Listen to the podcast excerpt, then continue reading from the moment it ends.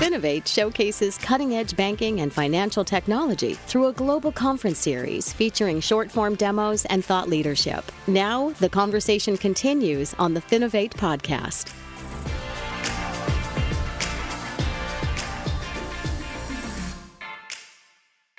Hello, and welcome to the Finovate podcast. Joining me today, we have Anurag Lal, CEO of NetSfere. Anurag, thank you so much for joining me today. Good to be here, Greg. So let's start by giving people a little bit of background on yourself. You're with NetSfere now, but you used to work for the Obama administration. Can you talk a little bit about your experiences and what led you here? Absolutely. I've had the distinct uh, privilege and pleasure to be involved with technology, telecommunications, software for the last uh, 30 plus years.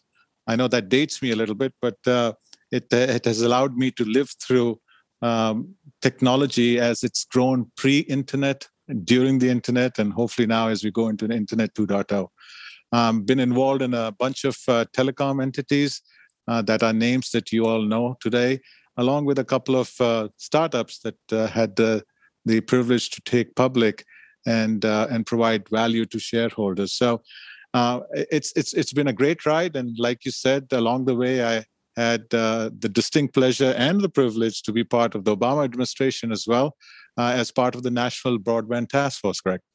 Wow. So you've seen some stuff, I think is sort of a short way to summarize that.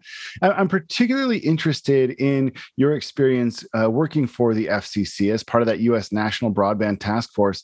Can you talk a little bit about what that role entailed and what you were doing there?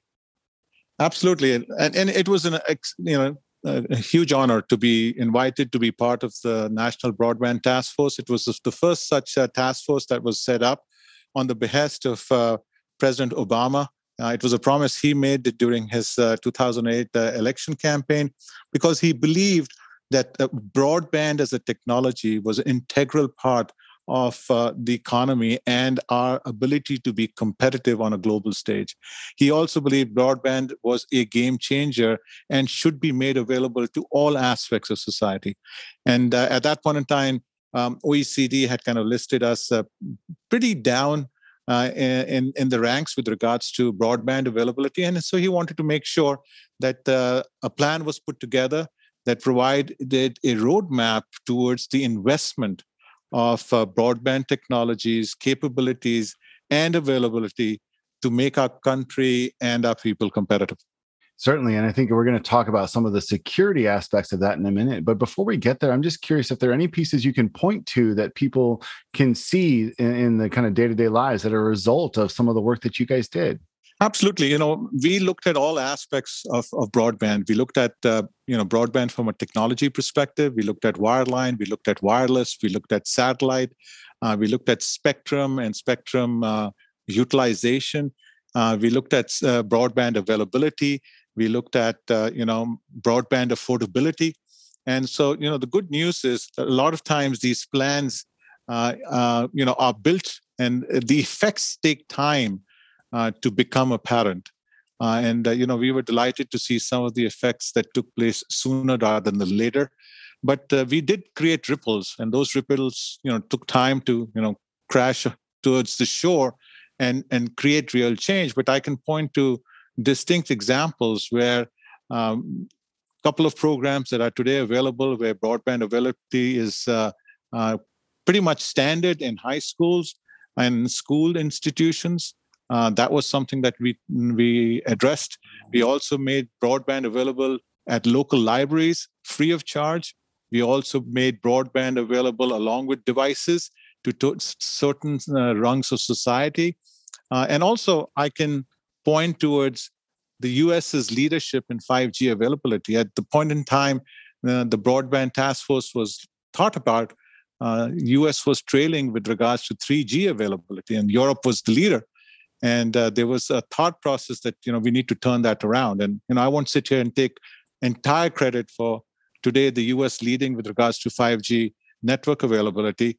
Uh, but i do believe that we played a very important role in creating that ripple that ultimately led to our positioning in the global 5g market which is uh, uh extremely important Absolutely. I mean, access to broadband services is key. And I think increasingly so, you know, if you look at what happened over the last couple of years, especially, and you think about how much more challenging it would have been to keep our society going without access to basic connectivity. Um, obviously, a lot that goes on there. It is kind of behind the scenes, but it had a real impact of course, one of the sides that it had an impact on was the ability now for you know bad actors to have new avenues to come in and, and create problems for us, not just as consumers, but as financial institutions and as innovators. I think right now we're kind of all looking at um, you know what's happening in Russia and looking at you know sort of expecting this other shoe to drop. Of course, it's certainly not just Russian operatives who are engaged in cyber attacks against banks, but that's sort of where our, our minds are all leading us at the moment. What do you see as being kind of the biggest threat right now that people in fintech need to be aware of? And, I guess my follow up question is Has that principal threat changed much over the past few months with the Russian invasion? Um, I, I, don't believe so at all. Means uh, I believe cyber as a threat uh, vector is going to continue to increase, uh, and that's it's increasing for multiple reasons. First and foremost, with the advent of the internet and the digitization of the of, of applications across the globe, uh, we've created a very prey-rich environment that um, you know um, anyone who wants to kind of commit a bad act could potentially leverage if the right safeguards are not applied. Uh, and we see we saw the advent of uh, of cyber intrusions and cyber uh, threats uh, take place initially by non-government actors. This was organized crime who found that they could leverage uh, cyber as a means to compromise people, accounts, entities, and gain benefit as a result. But along the way, government actors got into the mix as well. And today, uh, cyber uh, as a, a, thought process has been weaponized by state actors. Uh, and uh, you know, we we hear about uh, countries like North Korea, China, and now Russia, as you rightly mentioned, are leveraging this because they believe that with very little effort, uh, they can actually create a fairly large effect by, by leveraging cyber as a means to compromise infrastructure, um, banking institutions, healthcare institutions, and the like. Uh, and so, like you said, it's rightfully so. Financial companies have to be extra aware because they are directly responsible for transactional um, capabilities that could potentially cause harm if they're not correctly managed, correctly processed, or correctly pr- protected. So I believe that threat vector continues to increase, and not just because of the Russia Ukraine war, because it's just going to exponentially increase because digitization is going to continue to grow exponentially. Uh, and uh, with the advent of Web 2.0, that uh, prey rich environment is going to become that much more prey rich. And as a result, we will see more such instances. No, I think describing it as a, a prey-rich environment is is really just it's a good turn of phrase because that's absolutely what's happening. We're seeing more people coming into uh, and getting more comfortable with uh, financial systems online, doing more of their business online, sharing more of their lives online, and and that looks like it's certainly going to continue and, and, potentially continue exponentially. So this prey-rich environment, I think, is obviously a massive problem. And um, on the one hand, it's great. People are adopting new fintech solutions as an industry. We love to see that. We love to see people kind of taking advantage of the tools that the industry is working on. At the same time, there is this massive exposure to risk that comes from that. So, where does the responsibility for defending against that risk lie? Because you've got a couple of interested parties. Certainly, the government is interested. Financial institutions obviously have a huge stake, and individual consumers do as well. Who among those groups is principally responsible for protecting us? And and, um, and and Greg, that's a great question. But unfortunately, there is no single silver bullet that solves this problem. So there is no single entity that steps up and says, "I take responsibility and I'm going to make sure everybody's safe." That's just not the way it works. So the responsibility has to be managed at all aspects along those entities that you mentioned. The government obviously has to step up because they have to make sure that the uh, baseline infrastructure like power, oil, water, etc., is uh, is maintained and not compromised. They also have to make sure that consumer interests are well maintained and managed and protected. Uh, so they have a huge responsibility. And for that matter, they have to make sure that they have the right entities in place, empowered with the right regulation and laws, uh, funded well. Uh, and at the same point of time, with the right processes in place to ensure that they not only um, manage issues, but ensure that we protect against issues. Uh, now, that same responsibility continues on towards financial institutions and other organizations uh, who are running applications that are being leveraged either by consumers or by other entities. It's their responsibility to ensure that they're building adequate security, adequate encryption into their applications so as to ensure that those are not compromised um, or, or, are much more difficult to be compromised. Uh, and, and, and this is true for all kinds of entities within that realm, whether that be technology companies, healthcare entities, financial institutions. And then the third most important layer is the individual. The individual comes in two forms as a consumer and as an employee.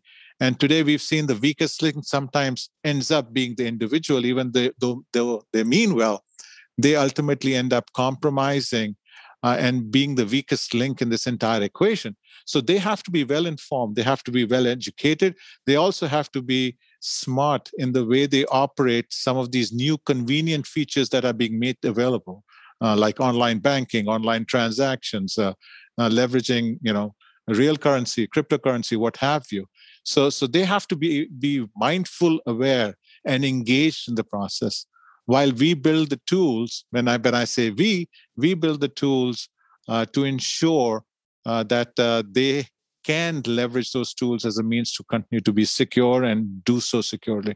So the responsibility is across the board, but I think there is, if one silver bullet, I refer to that as encryption because I believe if encryption, well intentioned encryption, is deployed appropriately and well deployed, it provides protections that today can keep uh, all aspects of what we do safe.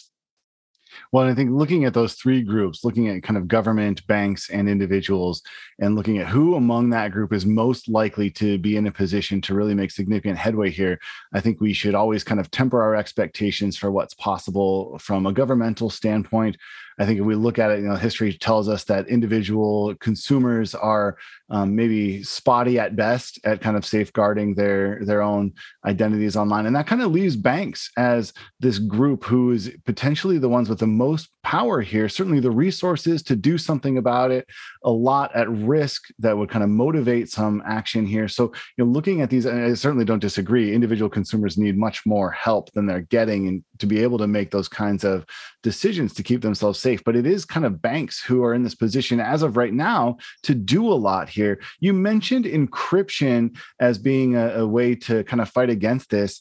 Um, can you talk a little bit more about that and, and maybe any other pieces of advice you have for bankers in particular who are looking at this and thinking we need to do something? No, and I think you correctly point out that the financial institutions have a huge responsibility. Again, I won't uh, uh, let the government off the hook either because the government has the most to lose as well in this uh, environment. But come, talking more in the context of financial institutions today financial institutions have uh, have to take a multi-pronged approach towards security for all aspects of what they do. Uh, and they have to look at all their applications and make sure that they are appropriately secure uh, and and also make sure that they are appropriately encrypted and I talk about encryption because I believe encryption, if deployed well in the right context, can be a very powerful weapon in protect, protecting against intrusions that could compromise these financial institutions. So, application layer encryption is extremely important. The second piece is transactional in- encryption. And the example there is the SWIFT banking system. One of the reasons they've been successful is because they use transactional encryption uh, and, uh, and they continue to update that to keep those transactions secure. So it's extremely important to make sure that financial institutions are deploying a transactional um, uh, encryption, not only in transactions that are bank to bank or institution to institution, but also in the transactions that uh, are processed between uh, financial institution and consumer. Uh, and that's where c- communication comes in as well, because it's extremely important to ensure that when they are communicating, they're communicating robustly in a closed environment that's entirely uh, encrypted as well. You know, my company deploys an application that we refer to as NetSfere that does exactly that. So I'm very uh, well aware of the advantages a platform such as that can provide a banking institution. So that's something that is real and should be deployed. And then, then finally, I think the consumer. We have to make sure that we, while we educate them and make them intelligent, we give them foolproof tools and applications that are updated constantly with the right amount of encryption, security, two factor authentication again a very simple mechanism for ensuring a level of security and assuring that, that the transaction is originating uh, at the right uh, at the right area. So these are just a couple of examples of how institutions can protect all aspects of what they do to create um, a you know environment that's closed and uh, kind of protected from cyber attacks yeah, certainly there is a lot to do there. And I think it's important to highlight the fact that there's help, right? So, any financial institution executive who's listening to this and thinking that all sounds really difficult to do, this is a large part of what the fintech industry is doing now. Companies like yours, like NetSfere, are there to help. There are certainly no shortage of other sides of uh, the security equation that people in fintech are looking at. So, um, for anybody who's interested in learning more, obviously shows like Finovate can highlight these new innovations, but you don't have to look too far to find the help that you need. We are about out of time here. So I just want to end on kind of your vision of the future. Looking at the future, what sort of threats do you see as becoming the most prominent ones when we look at the next five or 10 years? So you know, if I take a step back uh, and, and I and I look at the speed at which things have progressed and, and innovation has driven uh, the dig- digitization of our environment over the last 10 years and i kind of go out 30 years from here um, i believe that uh, you know the threat vector is going to increase exponentially. Uh, the reason it's going to increase exponentially is because we're going to see the advent of incremental digitization into all aspects of what you do, especially in the context of banking and financial institutions. We're going to see cryptocurrencies take a mainstream role. We'll see digital currencies being launched across the globe and be made available. All these transactions will happen in uh, the Web 2.0 environment that sometimes is referred to as the metaverse, which is sometimes all digital, where the where the, the transaction is digital, the goods are digital, uh, and the receiver is digital. And, and that creates an exponentially denser prey rich environment, if you may, whereby the threat vector increases exponentially. And that's why there will have to be more checks and balances. There will have to be some level of regulation, but more importantly, more innovation to drive a level of security in all aspects of what you do to ensure this next metaverse does not create an environment that is uh, that that that is this scary, if you may, uh, and and can be managed and and so that everybody can leverage the benefits of what the metaverse or cryptocurrencies or nfts has to deliver and they have lots of benefits. So i'd rather focus on the benefits and make sure that innovation in securing uh, these realms uh, keeps up so that we all take advantage of those benefits moving forward yeah, certainly there are going to be more uh, that, that kind of prey rich environment is going to continue. And I think you can look at security as kind of the price you have to pay. If you want to do something cool, you want to do something that's unique, that's not been done before, offer end users a way to engage with their money in a way they haven't before. That's the price you have to pay. You have to keep them secure. You have to be able to offer that in a way that lets people do those things without exposing themselves to additional risk. That's going to continue to be a real challenge. It certainly shouldn't stand in the way of people doing amazing things that we've been doing. Um, and, and, hopefully we can just keep an eye on that side of it as well so that we're able to really get the most out of them. Well, thank you so much. Again, we've been ch- chatting with Anurag Lal, uh, CEO of NetSfere. Really appreciate you taking the time. I enjoyed the conversation, Greg. Thank you very much. The Finovate podcast is produced by Informa Connect in association with Provoke.fm Media. Check out Finovate.com for information on Finovate's upcoming shows and to learn how you can get involved. The discount code Finovate Podcast will save you 20% on tickets to all of our events. And you can email us at info at Finovate.com for information on sponsoring, speaking, or demoing. Thanks for listening.